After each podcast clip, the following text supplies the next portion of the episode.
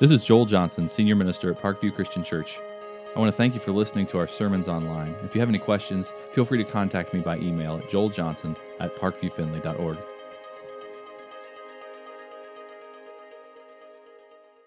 So, moms, on behalf of kids everywhere, we want to say thank you for all the squirt guns filled with ice cold water, the water balloons that were more fun because they hit you instead of anybody else, for all of the Nerf darts, swords, balls, all of those soft things that found you as the target. Thank you for that. Thank you for all the papers that you were given at 10 p.m. the night before they were due to proofread when what they really needed was some fresh ideas and a complete rewrite. Thank you for all the times that you were asked to, hey, hey, come see this, so we could scare you with a bug. Thank you for all the last minute things you had to come up with for school the next day. There's a snack or a particular piece of clothing or whatever it was that we needed. Thank you for all of the, the inconsolable tears when the world seemed to be ending all around us, that suddenly were better when you drew us into a hug. Moms, thanks for everything. In my own experience with moms, as you can tell from this list, I put my mom through the ringer. I don't know if you, you relate to any of those. I, yeah. My mom dealt with a lot raising me, and she did a great job. Um, apart from her, you know, I've been had an experience with Becca with raising our boys, and I'm grateful to her for the way that she cares for them and brings them up and cares as much about their knowledge of truth and relationship with the Lord as she does with their well being and uh, adjusting to growing up in this world. I've had an experience with my grandmother that I got to spend a lot of time with as a kid when my mom got sick. And uh, they lived down the road and, and raised me for a time uh, with all the time I spent with them. My, grandmother passed away uh, last Sunday. And uh, this is going to be a hard day for a lot of my family. So please keep them in your prayers. I've had moms of friends that, that decided they wanted to look out for me and encourage me and take care of me. And many of them have, have been a, a mother figure in my life.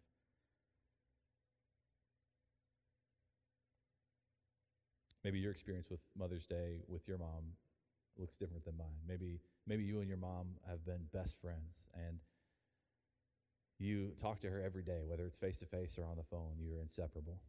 Maybe you have a loving and supportive mom that stays in touch with you and encourages you and prays for you. Maybe you have some fond memories of your mom from your, your early days growing up, but, but recently you've grown apart. Maybe as you think back to your childhood, you have a lot of resentment and anger, and you're working on those things and you, are trying to resolve them. Maybe you've had some very devastating things happen to you growing up, and, and you're still healing from those wounds. Maybe Mother's Day for you is a, a time of grief because it's a reminder of your mom who's passed away. And it's always a difficult time of year. Maybe you grew up without a, a, a mother figure present in your life, and you're not sure what to do with Mother's Day. Maybe you're a mom today, and you have your own kind of experiences as you approach Mother's Day. Maybe you have kids that you are, are grateful for, that, that you cherish, and they are excited to honor you today. Maybe as a mom, you've got a different approach to Mother's Day because you know today is going to be difficult because your relationships are a bit strained. Maybe you have kids who are grown and they've moved away and moved apart from you, and Mother's Day is difficult because of that separation.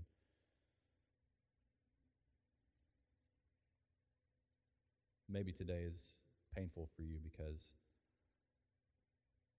on Mother's Day you remember the loss of your own child or miscarriage and, and there's some pain and sorrow that goes with Mother's Day for you. Maybe you have a, a desire to become a mother, and yet you're struggling with that process. And while you're excited, you're also worried. And Mother's Day is a painful reminder of, of what you don't have right now. Maybe you're a mom who's looking at the past and, and feeling some remorse, some guilt about the mistakes you've made previously. Maybe today like every day, you're overcome with worry about your kids and who they'll become and the way they'll turn out and, and how your example and your care is, is affecting them. Maybe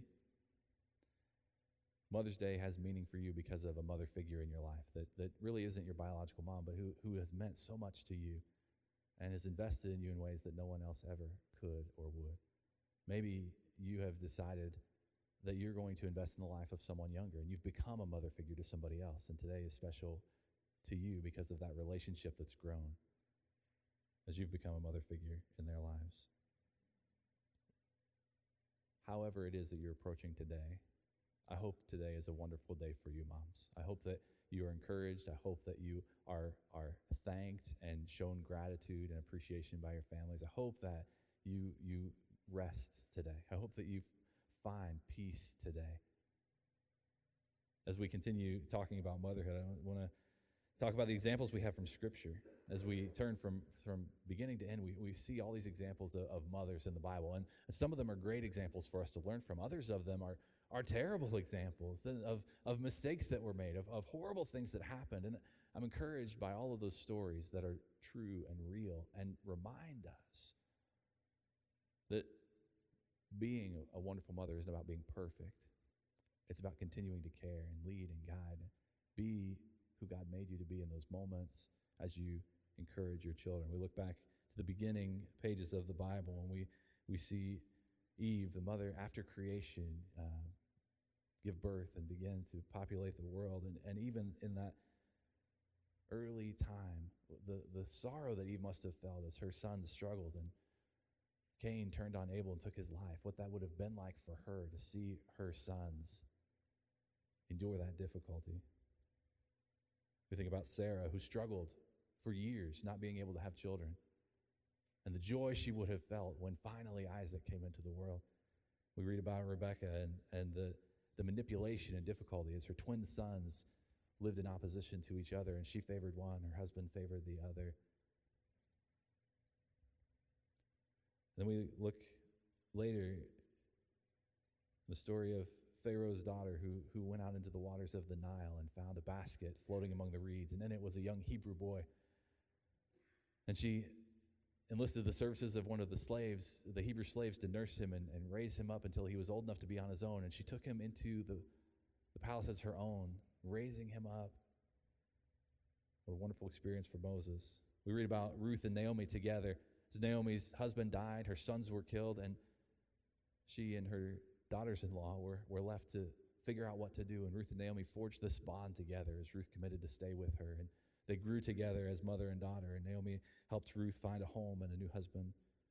We turn to the page of the New Testament, see Mary and her relationship with Jesus. She gave birth and, to this baby boy, laid him in a manger, and continued to care for him. When his life was in danger, she fled with Joseph to Egypt to care for Jesus to make sure he would survive. When they visited Jerusalem and were on the journey home and they couldn't find him, they went back to look for him, desperately searching to find him sitting in the temple. That he had been talking with priests there in his father's house. She was continually supportive and present in his life. We don't necessarily read much about that in the pages of the Gospels, but we see her standing at the foot of the cross. As we read through the letters that Paul wrote, the churches, we find this example of Timothy's mother and grandmother who invested in his faith, who taught him truth of God's word, Lois and Eunice, developing him, helping him to grow. In the Gospels, we read about James and John, who are called sons of thunder.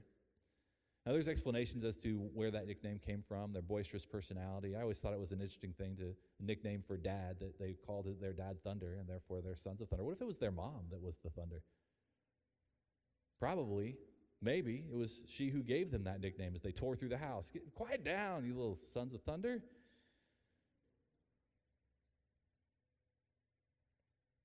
Moms have a particularly interesting role in our lives. As we talk about that valuable role, I'd like to study what Scripture has to say about the virtues that can be seen through the example that we have in mothers. I'd like to ask you to turn to Proverbs chapter 31 with me. Proverbs 31 is uh, known pretty well as the, the characteristics of a godly woman. The last two thirds of that proverb speak to those virtues. And the last half of the, that section speaks more specifically to motherhood. So I'd like to begin reading in verse 25 with you regarding what God's word says about these godly traits. She is clothed with strength and dignity. She can laugh at the days to come. She speaks with wisdom, and faithful instruction is on her tongue. She watches over the affairs of her household and does not eat the bread of idleness. Her children arise and call her blessed. Her husband also, as he praises her. Many women do noble things, but you surpass them all. Charm is deceptive, beauty is fleeting, but a woman who fears the Lord is to be praised. Honor her for all that her hands have done, and let her works bring her praise at the city gate. Mothers demonstrate the character of God. They are in a unique position to provide that example to us. And the wisdom of Proverbs tells us that a noble mother possesses these attributes strength, dignity, humor, wisdom, instruction, diligence. Moms uniquely are gifted to provide that example. Verse 25 tells us that she is clothed with strength and dignity. Motherhood requires such strength strength of will, mental strength, physical strength, emotional strength. As a new parent, a, a young mom has, has more to learn about being a mother than she already knows. Just thrown into this idea of raising a child with no experience, wondering how she's going to manage. And yet, in the, the crash course on parenting that comes in those first few months of very little sleep, learning on the fly, she grows so significantly. Strength defines a mother, so does dignity. It's such an honorable calling to choose to make sacrifices to bring up and care for the next generation. She's clothed with strength and dignity. She laughs at the days to come. As a warrior laughs in the face of danger, a mother laughs thinking about all the things that you might do to her in the days to come. she has faced so many things already, and she's learned to overcome. She's learned to clean up in the middle of the night with no sleep at all, any mess that can come out of a child. She has learned to do life with one arm as she's holding her child. She has learned to wrangle all the stuff that goes with kids high chairs, pack and play, strollers, sports equipment, books, going to school, whatever it is. She has shown such incredible physical strength. She's continually learning and adapting as we grow, staying a step ahead, being prepared for the things that come. And even as we step into adulthood and our relationship changes, she's still mom. Even though the care that she provides is different, it's still there. And she laughs at the days to come, probably because of all the things we've put her through. There's nothing that she's going to face that she can't laugh off. So it makes mothers so special. They develop, develop a sense of humor that carries them through all the difficulties to come. You think about all the humor that your mom has demonstrated to you in your life. All those moments when there was nothing left for her to do but just laugh. Maybe because in those difficult moments, she's remembering the words of her own mother who said, I hope you have a kid just like you. Mm-hmm. Maybe it's because she really doesn't know what else to do and laughing is the only thing left. Mothers are uniquely gifted for those difficult moments. Verse 26 says she guides her family with words of wisdom. Mothers are teachers. They provide education, example, guidance, correction, encouragement, discipline, and they are aware of the hidden dangers of parenting that all the time kids are watching, remembering, recording, and at the worst possible moment, they're going to hit play and say all the things that you've said in private. They're going to hit play and do all the things that they've seen you do. Mothers are ready. And they take advantage of these teachable moments. they use them for the good of the whole family, not just to help their kids develop and grow, but to guide their spouse, to help everyone in the house grow. She watches over the affairs of her household and does not eat the bread of idleness. Moms have supernatural senses. When I was growing up, I used to think my mom had eyes on the back of her head. Like she could see me doing the things that I didn't think she could see. Now that I'm a husband and my, my wife is a mother, I know that it's more than just eyes on the back of your head. You have supernatural senses. You can see the things that kids don't think you can see. You can hear things that to other people would be inaudible. You can smell things before they happen. You know when a mess is coming. You know when something's turning green under the bed. You know you can see those imperceptible movements as a kid grabs peas off their plate and gives them to the dog. You see it. You know. You can hear that, that odd, sudden silence that means your boys are up to no good. It's too quiet. You just know. It's supernatural. It's amazing the way God has gifted you to care for your family. I find the next phrase intriguing. She does not eat the bread of idleness. What does that mean?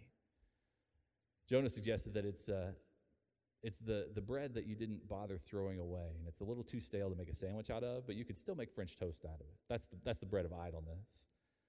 I think it's a, it's a phrase that really illustrates that she indulges in laziness. That she, that's what the proverb says. She doesn't do that. And the, the bread of idleness will be bread that's not tended well, that hasn't been kneaded enough, that wasn't given time to rise, and therefore it turns out chewy and tough and gross. This is bread of idleness. A mother that's godly doesn't indulge in that kind of laziness. She's prepared, she's active, she's continually cleaning, cooking, working, staying up late, driving kids to practices, games, and events. Motherhood is exhausting, and we're grateful for all that you do. Verse 28 says, The children of a noble wife rise up and call her blessed.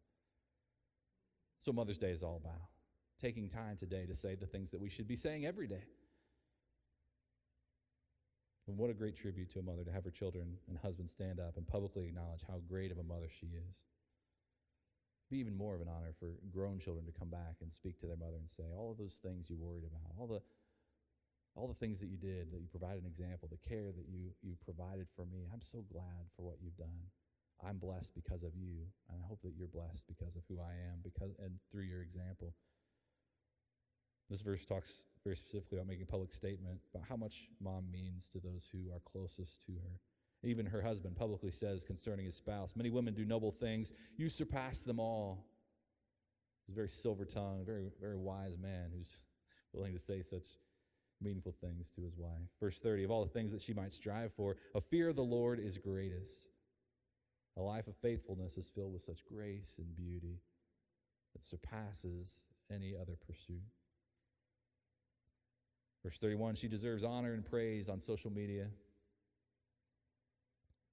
Mother who cares so selflessly for her family continues to pursue a relationship with the Lord should be honored where people are gathered today. Where is that place where people gather? Is it in the foyer after church where everybody's talking? Is it in the stands among other families that you've gotten to know while you watch your kids play? Is it on social media where people talk and discuss and make decisions, much like they did at the city gates in the Old Testament? The truth is, we can never thank moms enough for choosing to be an example of godly character in our lives.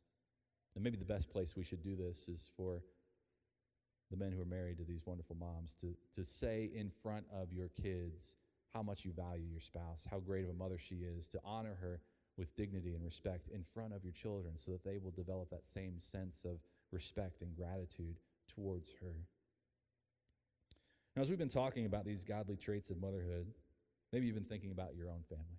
You've been thinking about your mom and, and the way that she has cared for you. And, and maybe she's been much like this godly example. Maybe she's, she's very good at a couple of these, but has struggled with others. Maybe you, as a mom, have been thinking about this list of godly attributes that you're striving to live up to. We want to we want to thank you today, moms, for the way that you continue to let God work in your life, to grow you and develop you so that you can care for us the ways that you do. God has from the beginning been clear about how families should interact with one another, instructing and guiding. As we follow God's word, concerning families, we find peace and joy that will carry us through difficulty. And for those of us who aren't mothers, we, we've been given clear instructions about how we should respond, specifically to our parents. The Ephesians chapter 6 uh, retells the, the commandment that was given to the people of Israel. Verses 1 through 3 says this Children, obey your parents in the Lord, for this is right. Honor your father and mother, which is the first commandment with a promise, so that it may go well with you and that you may enjoy long life on the earth. And we honor mothers in faithful obedience to the Lord. This is what God has instructed us to do. This command was given to the people of Israel, handed to Moses on Mount Sinai. For most children, this promise that God made makes sense. And we trust God in his promises that when we obey and honor our parents, that it will go well with us and we'll have long life on the earth. For some children, though, we have to learn this the hard way. And we learn how difficult things get when we're disobedient and we choose to disrespect our moms or our parents. Sometimes it's because we've experienced the consequences that come from mom herself. If you do not honor your mother. It will not go well with you, and she will make sure that you do not enjoy what little bit of life you have left on the earth. She will become the hand of God when you disobey his command. You know, in our Connect group this week, we were talking about the process of disciplining children, about how important it is to be consistent and to follow through on the consequences that you threaten your kids with. And as a parent, that's a difficult thing to do, isn't it, moms? It's, it's hard to say, if you continue, if you are disobedient, you're not going to be able to watch TV or play video games for the rest of the weekend.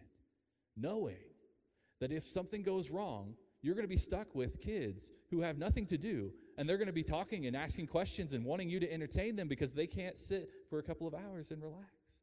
And so you're not going to be able to relax. It's hard to follow through on those things, but moms, you know how vitally important it is to prove to your children that they can trust you, to be consistent in following through on those consequences.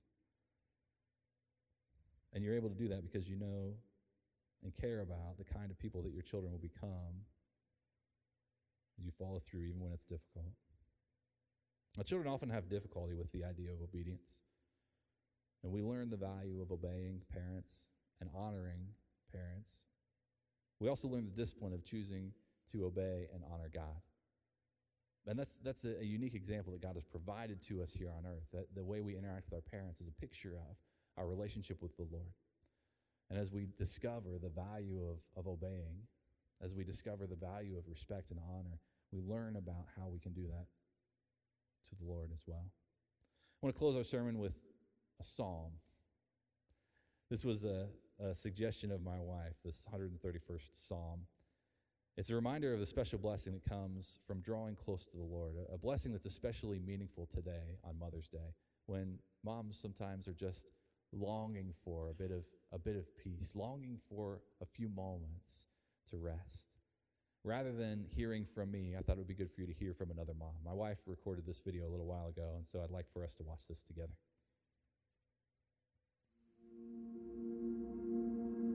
I don't remember the exact age when my boys started thinking that hugs and kisses from their mother were gross, but it was too soon for me.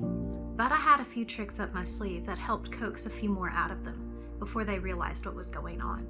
I'll give you an example. When the boys were younger, we used to wrestle, and when they realized they couldn't escape from my grip, I used to tell them that some of my weaknesses were hugs and kisses. That trick stopped working not long after Joel started laughing at my trickery, which alerted the boys that something was wrong. But I don't just miss the kisses, I also miss the snuggles. There's just something about your small child snuggling with you that makes you feel like everything is right with the world. As I think back to those days when my boys used to snuggle with me, my mind connects to Psalm 131. This psalm is only three verses long, and it's credited to David. It says, O Lord, my heart is not proud, nor my eyes haughty, nor do I involve myself in great matters or in things too difficult for me. Surely I have composed and quieted my soul. Like a weaned child rests against his mother, my soul is like a weaned child within me. O Israel, hope in the Lord from this time forth and forever. When I think of this psalm, I get drawn into the imagery of a weaned child resting against their mother. And then I reflect on the difference between a child who is at peace, content, and at rest, with a child who's discontent, fretful, agitated, and hungry. It draws me into self reflection, and then I start thinking about the things that cause me to be unsettled. Right now, it's easy to watch what is going on around me and be consumed by worry, fear, and anxiety. But I can trust in God's Word and rest in his promises and provision. David continues with what is one of my favorite lines in the book of Psalms. He says, Like a weaned child rests against his mother, so my soul is like a weaned child within me. David can do this because he has learned who God is, that he keeps his promises and word. David developed a deep trust in God. So, David is able to stop and compose and quiet himself. Since David trusts in the Lord, he can find rest. And since he trusts God, he is able to act on that trust. He is an example that we can look to to see how we should respond to the situations we find ourselves in as we walk through life. The funny thing is, when I don't rest in his embrace, when I constantly try to figure things out on my own or try to manage on my own, I become restless and distraught. But when I compose my spirit by remember his promises and by reading his word, I can rest under his care. I can be like a child who is content and satisfied with what's been given to them, knowing, trusting, and depending on God's provision that he is good and that I am safe and loved. When I think of this psalm, I've learned to ask myself three questions What am I focused on? Am I focused on the world? Or am I focused on God? What am I feeding on? Am I feeding on what the world is offering? Or am I feeding on God's word and his promises? And in, in whom or what am I trusting? Am I trusting in God? Or am I trusting in myself? This is one of my favorite Psalms because it reminds me of submissive trust. That God, the sovereign God who takes care of everyone, is taking care of me as well. The world may be going crazy, but God's promises still stand. So let's hope in Him from here on out because we trust Him. We find calm, quiet, and contentment in the Lord, like we can find in no other place in this world. And, and, moms, I want to encourage you today with these words that you can find this kind of peace and rest in Him that you can't find in a hot cup of coffee in a recliner, that you can't find on the couch, binge watching, streaming episodes and movies, that you can't find in chocolate, that you can't find in a movie night with the girls, the, the rest,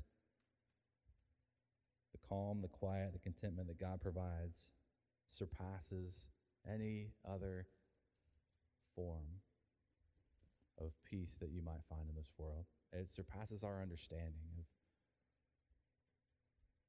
what that means. And it's found in God when we turn to Him and allow Him to draw us close. Now, there are lots of times when we come to God with, with our needs, especially in, in motherhood. We come to God with, with, with worry about our children. We, we come to God with, with fears about, about the things that they're doing and the people that they're around. And we come to God desperate to have Him help us resolve the difficulties, the problems, the, the confrontations. And God is able to do those things. But, moms, I want to encourage you to, to, to turn to the Lord